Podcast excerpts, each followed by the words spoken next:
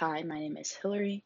This is my first podcast ever, and it is for the class STS 1010 um, at Clemson University, and it is for a research project.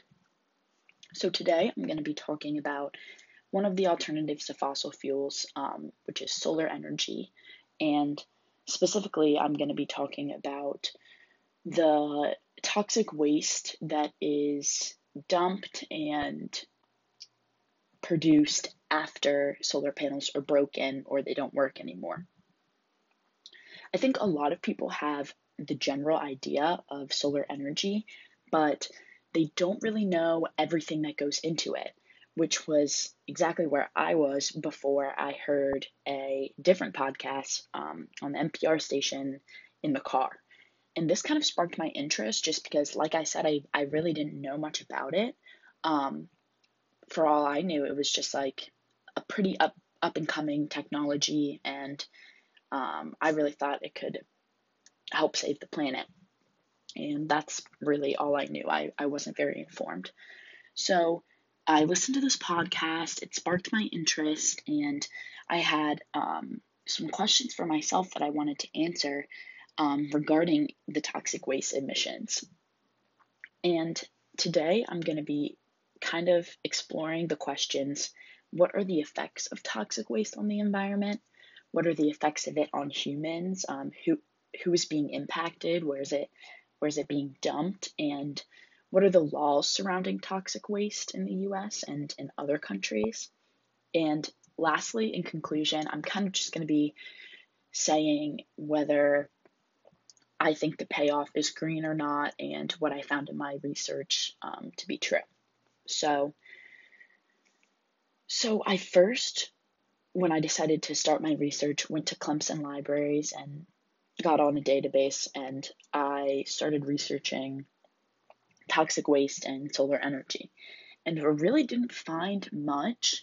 And I wanted to start here because I prefer to start somewhere reliable and if I need to branch out into a Google search because when I I know from a database it's reliable. I have access to it from the university. I just thought I might as well start there.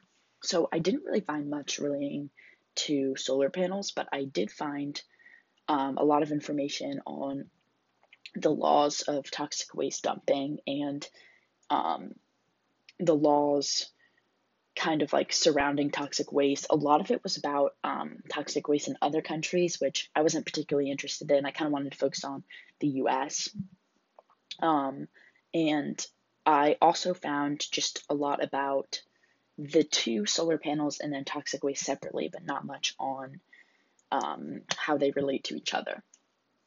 So I hopped over to Google and I found quite a few articles that talked about toxic waste related directly to solar energy. And I was kind of skeptical. Um, obviously, it's just the internet. I know it's biased, but I really tried to use sources that I thought seemed legitimate and that um, were factually based and seemed like the author of those articles did their research. So, yeah, that's kind of where I was.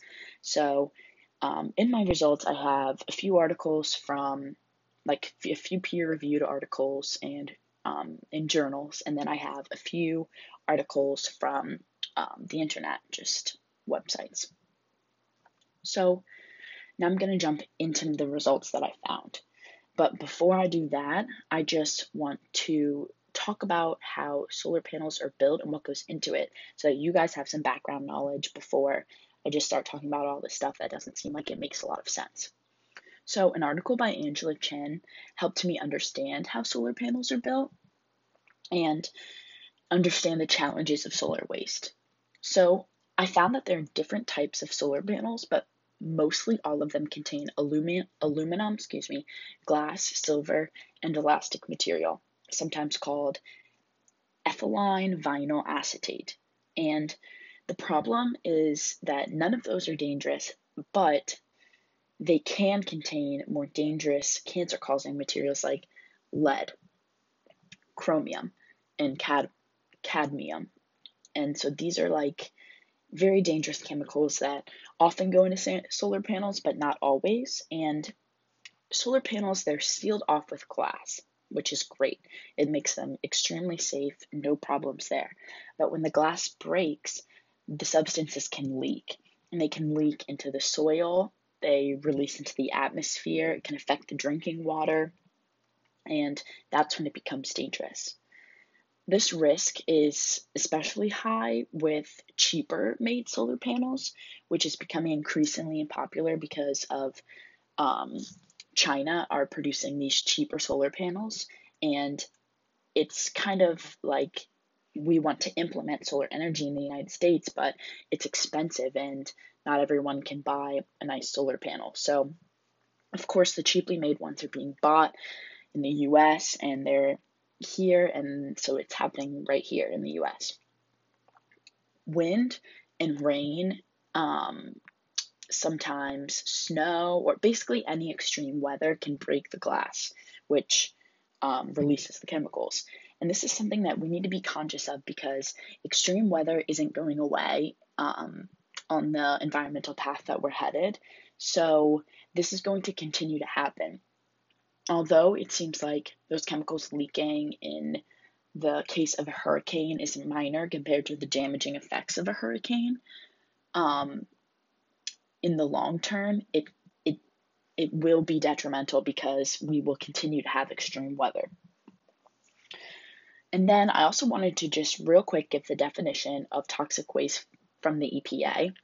They say that Toxic waste is a waste with properties that make it dangerous or capable of having a harmful effect on human health or the environment. And this is basically perfectly matches with all the evidence that I have. So it truly does make what is in a solar panel toxic waste if it is released. Okay, finally, now onto the results. So now that we have some background information, I want to talk about the results of toxic waste on the environment. And in the website, instituteforenergyresource.org, I found that according to analysis by Environmental Progress, solar panels create about 300 times more toxic waste per unit of electricity generated than nuclear power plants. I thought this was super interesting because I would have never guessed that. I guess I more found it shocking than interesting, but um, nuclear energy is kind of frowned upon and it kind of has a negative connotation right now. But um, solar panels create 300 times more toxic waste per unit of electricity. So I thought that was super interesting. In another article titled Solar Panels Produce Tons of Toxic Waste, literally, by Bill Wirtz, he mentions um, a professor by the name of Ray Wess who is a professor of geochemistry at the Scripps Institute of Oceanography. And Ray Wess explains that a number of solar panels release nitrogen trifluid, or NF3, which is a chemical compound that's 17 times worse for the atmosphere than carbon dioxide. And of course, um, this number it sounds extreme.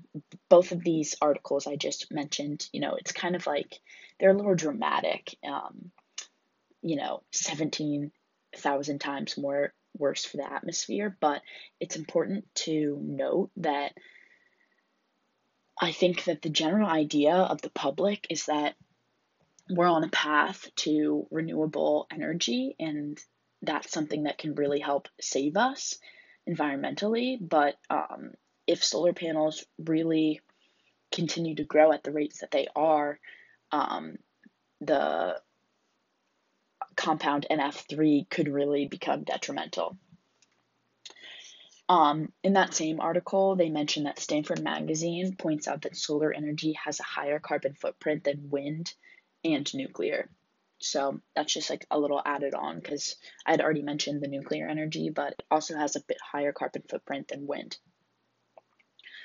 In the website instituteforenergyresource.org, I found that in November 2016, Japan's Environment Ministry issued a warning that the amount of solar panel waste Japan produces each year is likely to increase from 10,000 to 800,000 tons by 2040.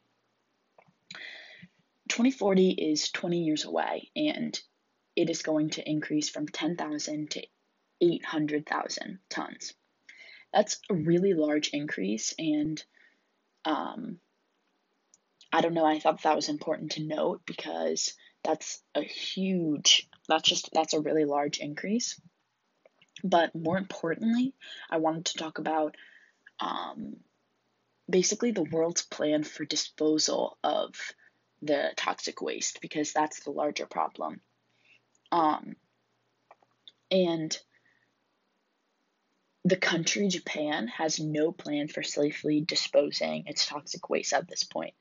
Um, 2040 is 20 years away at this point, um, and they have no plan at all. Um, I should also mention that the average lifespan of a solar panel is 20 to 30 years at the expensive um, side of solar panels, and then um, zero to five years, like about five years, for the cheaper side of solar panels. Um, so that is important to note because in about 20 years, the more expensive solar panels will be um, they'll be dying, they'll break and not work anymore, and um, Japan will have a huge toxic waste crisis that they have no plan of disposing of at this point. Um, again, from the website Institute of Energy Resource.org, which was the first um, website I referenced, I found that California is one of the world leaders. California, the state alone, is a world leader in deploying solar panels. And it likewise has no plan for disposal, despite its efforts to boast its environmental consciousness. And only Europe requires solar panel manufacturers to collect and dispose of solar waste at the end of their useful lives. So, right now, Europe is the only place where they're implementing plans to um, safely dispose of their solar or toxic waste. But um, California alone is has no plan. So next, I want to talk about the effects of toxic waste on humans. According to an article called Toxic Chemicals and Solar Energy, a cancer biologist by the name of David Nagoon um, he claims that toxic chemicals in solar panels include cadmium, telluride, and the list goes on for about uh, seven or eight more chemicals. And these are all byproducts of producing a solar panel, and they are all highly toxic. Toxic waste facilities are predominantly sited in working class and low income communities. I wanted to point this out because um, the people who are being affected by this aren't me. They're not like me. They're probably, they may not be like you, but people are being affected by this and they will be in the future. And the toxic waste facilities are often in communities of color, which just reflects the dispor- disproportionate burden placed on these communities by a political economy of growth that distributes the cost of economic growth unequally. So, this is important to mention because the producers of these toxic, I mean, of these solar panels are people making money, right? I mean, they run a business and they're trying to make money, but where they're dumping their toxic waste is just extremely inhumane. They're dumping it in these communities where they know the people um, won't lash out, don't have the means to do anything about it, often can't move or afford to go somewhere else, and it's just extremely wrong.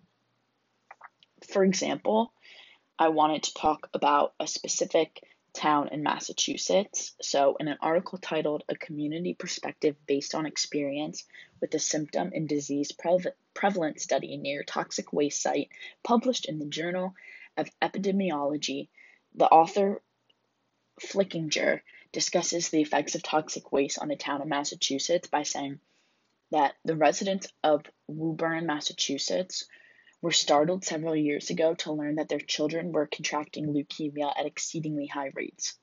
By their own efforts, the affected families confirmed the existence of a leukemia cluster and demonstrated that it was traceable to industrial waste carcinogens that leached into their drinking water supply. So, this was in the 80s and doesn't directly relate to um, solar energy and its toxic waste, but this is just an example of a working class, low income town that was affected by leukemia because of industrial waste car- carcinogens that linked into their leaked into their drinking water. And um, so that's just an example of it, although it was in the 80s and not specifically related to toxic waste energy. We're not going to see um, things like this because solar energy is so new that that if the solar panels last 20 to 30 years um, we're not seeing these big leaks of solar energy into the water because they haven't the majority of them haven't really broken down. But because we implemented all these solar panels at the same time and they all have a similar lifespan they they're all at a similar time going to break no longer work and then we'll we may see um, the effects of it on on people and where it's being dumped. So lastly, I researched the laws surrounding toxic waste. And um, basically, I just wanted to find out more about what are the laws in the US and um, are there any laws and how is Europe um, treating their toxic waste problem. So I found that in the article titled The Solar Panel Toxic Waste Problem that the European Union has a long required solar panel manufacturers to collect and dispose of their solar waste, but in the US, only very recently, since 2016, has Washington state alone been the only state in the US that has had any recycling requirements on solar energy. I thought that was super interesting because we often see this trend of Europe being the leading environmentalists of the world. They're often far ahead, and we, as a country, usually have a lot to learn from them or that we should take from them but don't environmentally. And I found it really interesting that the first laws around disposing um, toxic waste directly related to solar panels was just until 2016, which was super recently. Um, there are other signs that policies are changing, though, and Hutzler, who is a senior fellow at the Institute of Energy Research in Washington, D.C., mentions that one solution, solution energy policymakers are considering is adding a fee onto the cost of solar panels that would make it easier for them to be removed and recycled. And this is a really great idea, but you have to look into the um, payoff of solar panels then economically? Are the manufacturers of solar panels still going to be making money if they are paying a fee to take away the toxic waste? So that's something that we're definitely going to have to look forward to in the future and figure out a plan for. So that was pretty lengthy and a lot of quotes and references, but all in all, my conclusion is that it's all well and good to be excited about finding a promising technology in solar panels, but what's more important is to be thinking ahead and that that's kind of where we as a country have been lacking. And really solar energy is just not as environmentally conscious as many people think. Um, it's expensive. We're not really sure in the future if it'll be economically um, beneficial and it has serious waste disposal issues that very few countries are tackling. Um, so, after looking at the effects of toxic waste on the environment, on humans, and the laws surrounding it, um, the main thing that I took away from this research project was really just that we need to be looking ahead to the future, and um, it's something we're not doing right now, and that I hope policymakers um, are trying to tackle right now, and we can look ahead into the future because I am young and I have a long life ahead of me, hopefully. So I really just hope we can look into the future um, regarding solar energy. So that is the end of this podcast. Um, thank you for listening and have a good one.